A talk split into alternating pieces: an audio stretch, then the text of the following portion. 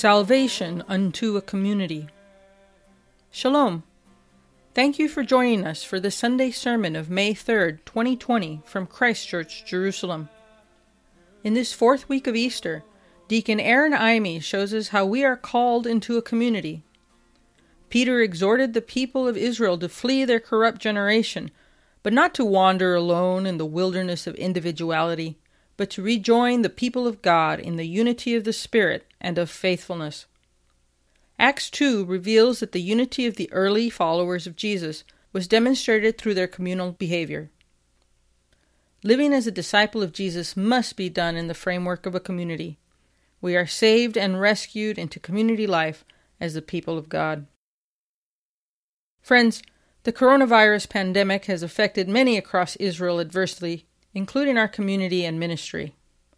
Prayerfully consider making a special donation at this time so we may continue to minister to the spiritual and physical needs of those around us. Visit christchurchjerusalem.org to give. If you encountered an error on our donate page last week, it has been fixed. Thank you. Now, let us begin with the lectionary readings. I will be reading from, from Acts 2 37 through 47, and these are the words of the Apostle Peter. Now, when they heard this, they were cut to the heart and said to Peter and the rest of the apostles, Men and brethren, what shall we do? Then Peter said to them, Repent and let every one of you be baptized in the name of Jesus Christ for the remissions of sin and you shall receive the gift of the Holy Spirit. For the promises is to you and to your children, and to all who we are afar off, as many as the Lord our God will call. And with many other words he testified and exalted them, saying, Be saved from this perverse generation.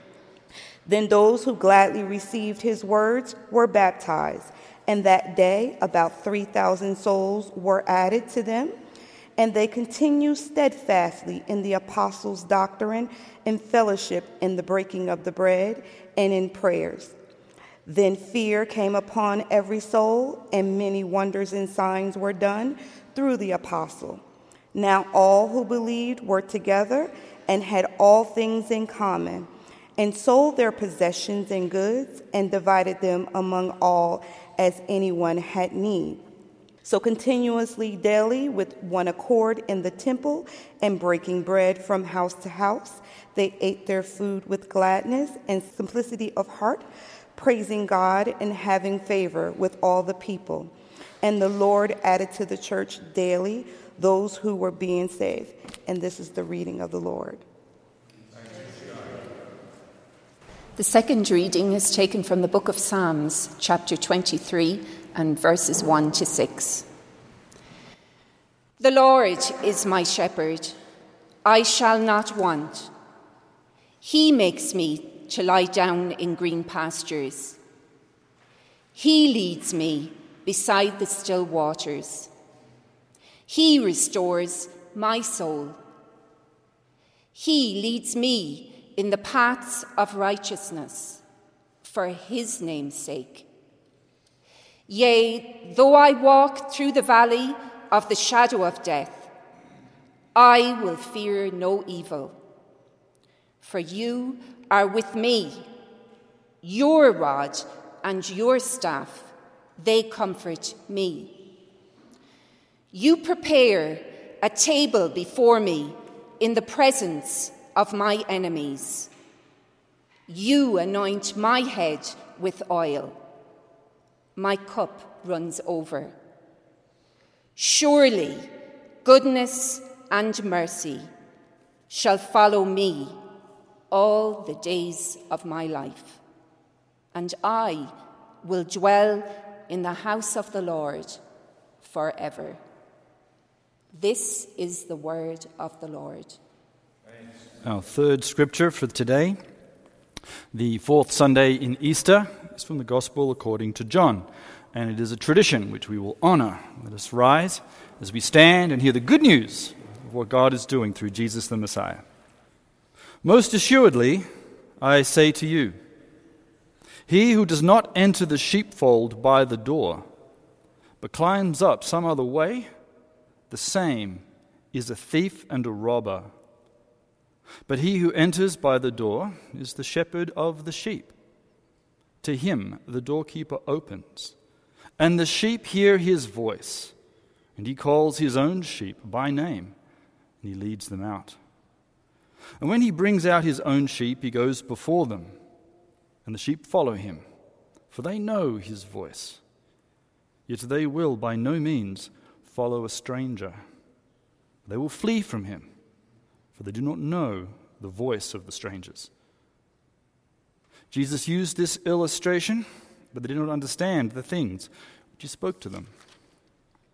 Then Jesus said to them again, Most assuredly, I say to you, I am the door of the sheep.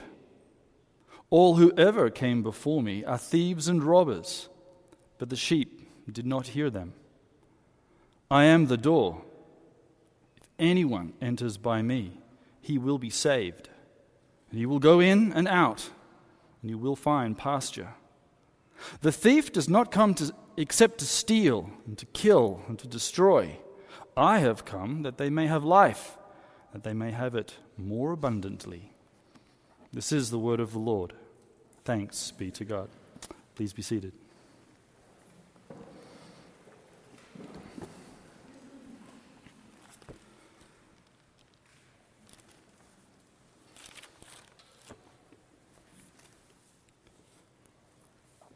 We're in the season of Easter, and as David mentioned last week, the, uh, the Easter theme, the resurrection, needs more than just one day to celebrate, more than one day to contemplate all its mysteries and all its impacts on human nature and ourselves and creation. So we have a whole season.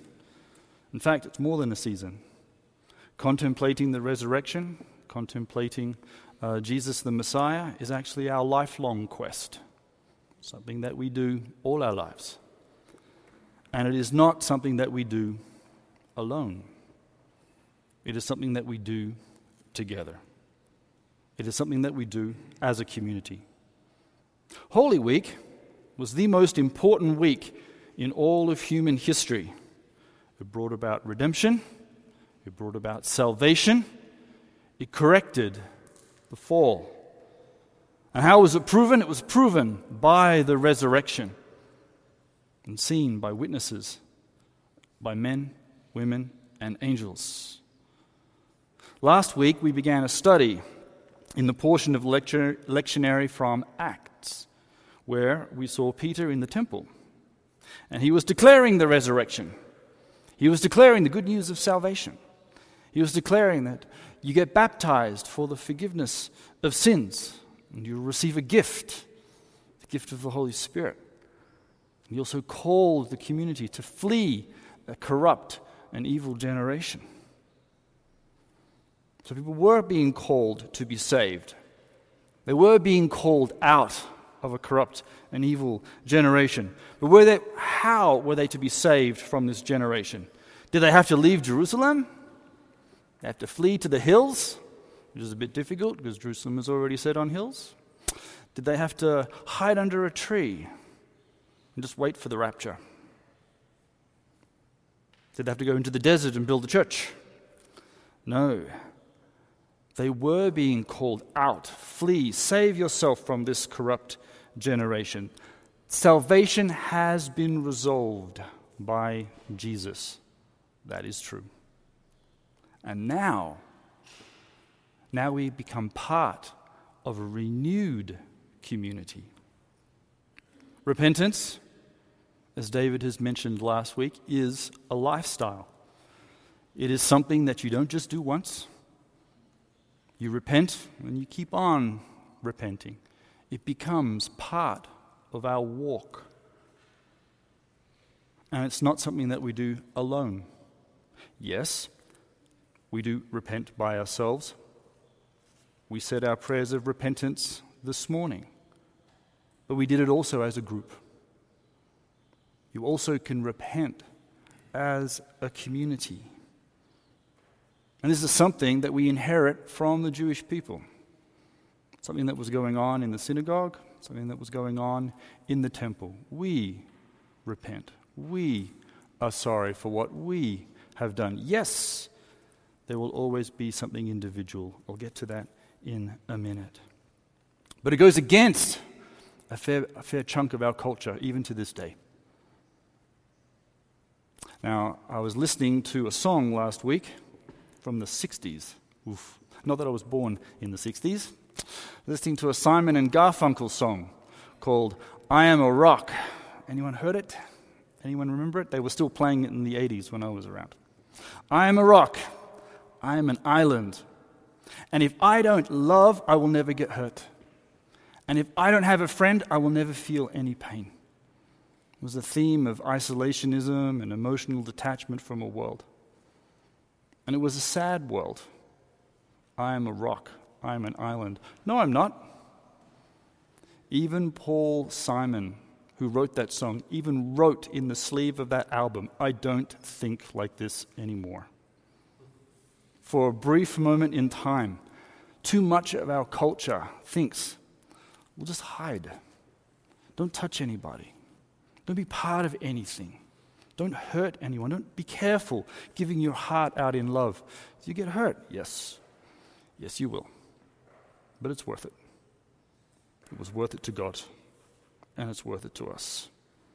So, moving on from the 60s into the, going back to the first century, to the Second Temple period, where we find what are our followers of Jesus doing? now that the Messiah has come, now that the proof of our salvation has been uh, proven by the resurrection, what do they do? We read about them today's portion from um, the, the Acts of the Apostles, chapter 2, where Luke records the behavior of our early community. And what were they doing? Well, there was an involvement in fellowship. They were together. Did they all think the same? Nope. Did they all agree? Did they all have the same theological opinion of dispensationalism?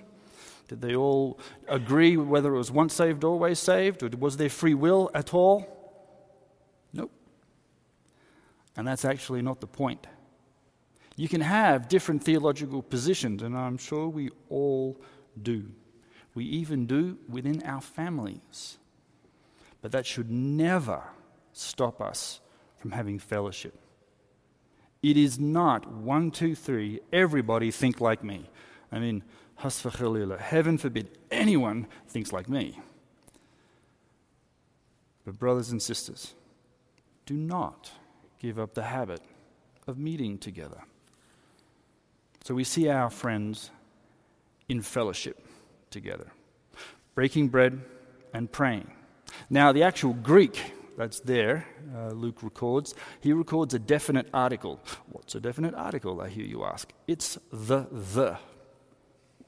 So they are engaging in the breaking of bread and the prayers. So it's not just something as simple as table fellowship, it's a little bit more. Perhaps it's a hint to an early form of what we call the, the Eucharist, the, the Thanksgiving or even the Lord's Supper. And they were continuing in the prayers. Of course, they were. As Jews, they would have been well used to praying several times a day. Yes, in the temple, but also in the synagogue and even at home. And we're going to find many of our heroes in through the book of Acts sitting on top of rooftops at the hour of prayer, engaging in the prayers. So here we have our new community continuing to do what the old community did. But now it had something different. Now it had a purpose. Now it had salvation. Now it had the Holy Spirit. Now it had the teachings of the apostles. Now it had the Messiah. And those are all good things. Now, having lived in Jerusalem for uh, more than 20 years now. And uh, before this virus, a lot of people would be able to come and they would visit.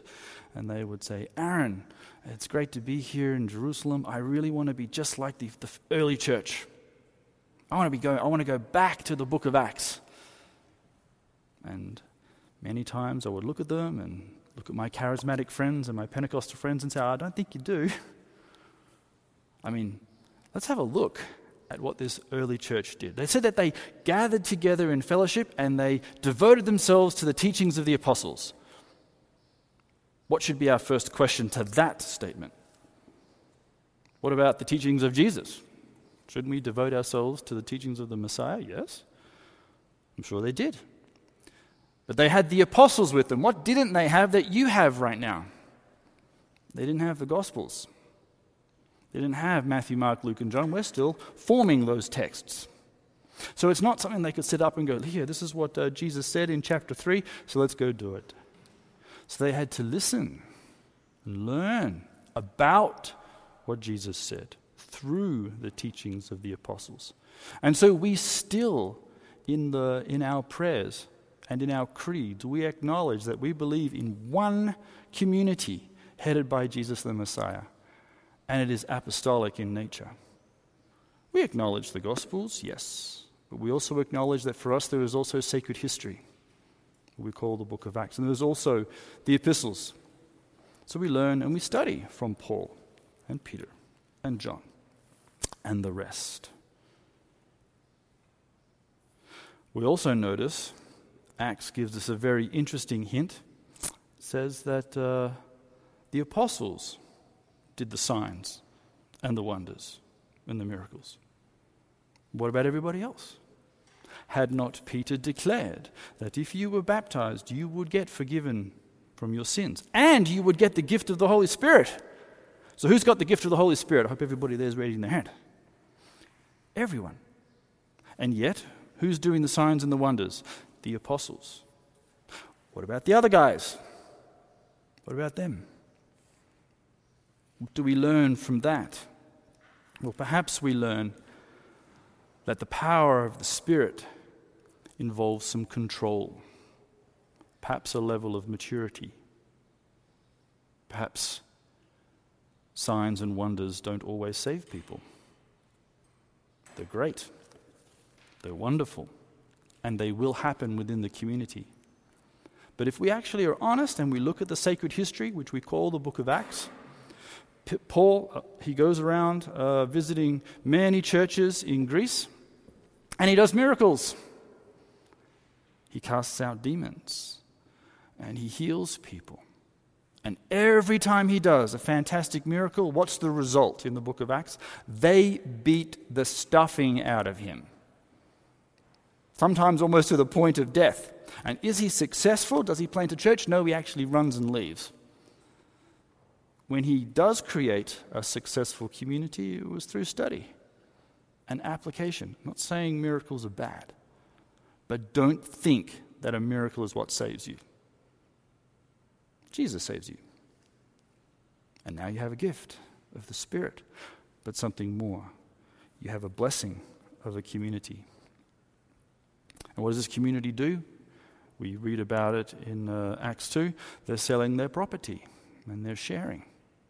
Now, this is not an advocation of social Marxism. Not advocating communism. I'm not saying we should all go live on a kibbutz. Okay, that is not what the text is saying. What it is saying is that this community of new believers looked at each other and cared for the welfare of the people that were inside. And if somebody didn't have something, then they shared. They wouldn't leave them alone. They wouldn't leave them uh, helpless. Certainly wouldn't leave them hungry, naked, or without shelter. So they shared all their stuff. If somebody had several houses. How many did he need? He didn't need six houses, didn't need two houses. He needed one. So I could sell the others. I could share them. And I could give. And that spirit of generosity, where you do not ignore the, your own flesh and blood that is sitting next to you, which you also see in a call from the prophets.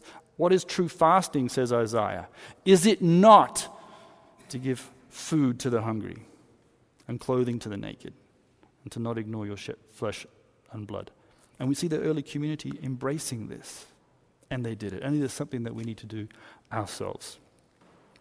And to devote ourselves to the teachings of the apostles, teachings of Jesus. Well, what are those? Well, there's this excellent text, which we tend not to read anymore, but the early church had access to it, called the Didache. That little word is going to appear on your screen. It's the Greek word for teaching. The book is called The Teaching of the Apostles. It's probably the first non canonical Jewish Christian text that we have, written about the same time as the book of Revelation. And what's inside of it? It's an excellent look at how the early church behaved. It discusses their Jewish Christian ethics. It discusses baptism, how you baptize people and brothers and sisters. It doesn't matter. They might prefer full immersion, but they'll even baptize you in sand if they haven't even got water. And yet, something as simple as baptism tears our community apart now. It shouldn't. It, it had some early prayers there. It showed us an early form of the Eucharist, what they were doing as they would break bread and wine. And it discusses fasting two times a day. Boy, I bet no one ever wants to do that these days. I want to be just like the early church. All right, Wednesdays and Fridays, you can't eat. Stop it. Don't want to do that.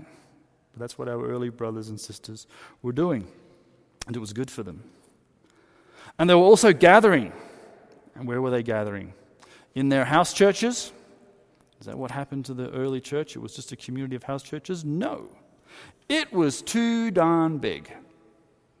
3,000 people got baptized that first day, and more were continuing to be added. So, after a couple of weeks, you're looking at a community of five or 6,000 people. There's not a building in all of Jerusalem that can handle such a large gathering, but there was one. Where was it? It was the temple. And so the new community of Jesus did not shun the house of God. Jesus didn't, the early disciples didn't, and so they would gather in the temple. Not just house churches, they gathered in public. Everyone could see them. Everyone could see their compassion for each other. Everyone could see their spirit of generosity. Everyone could see what the Holy Spirit was doing in their lives. Everyone could see the miracles that were occurring, the healings, the casting out of demons. What it looked like when you actually embraced the forgiveness of sins and how you behaved after that. And it was attractive.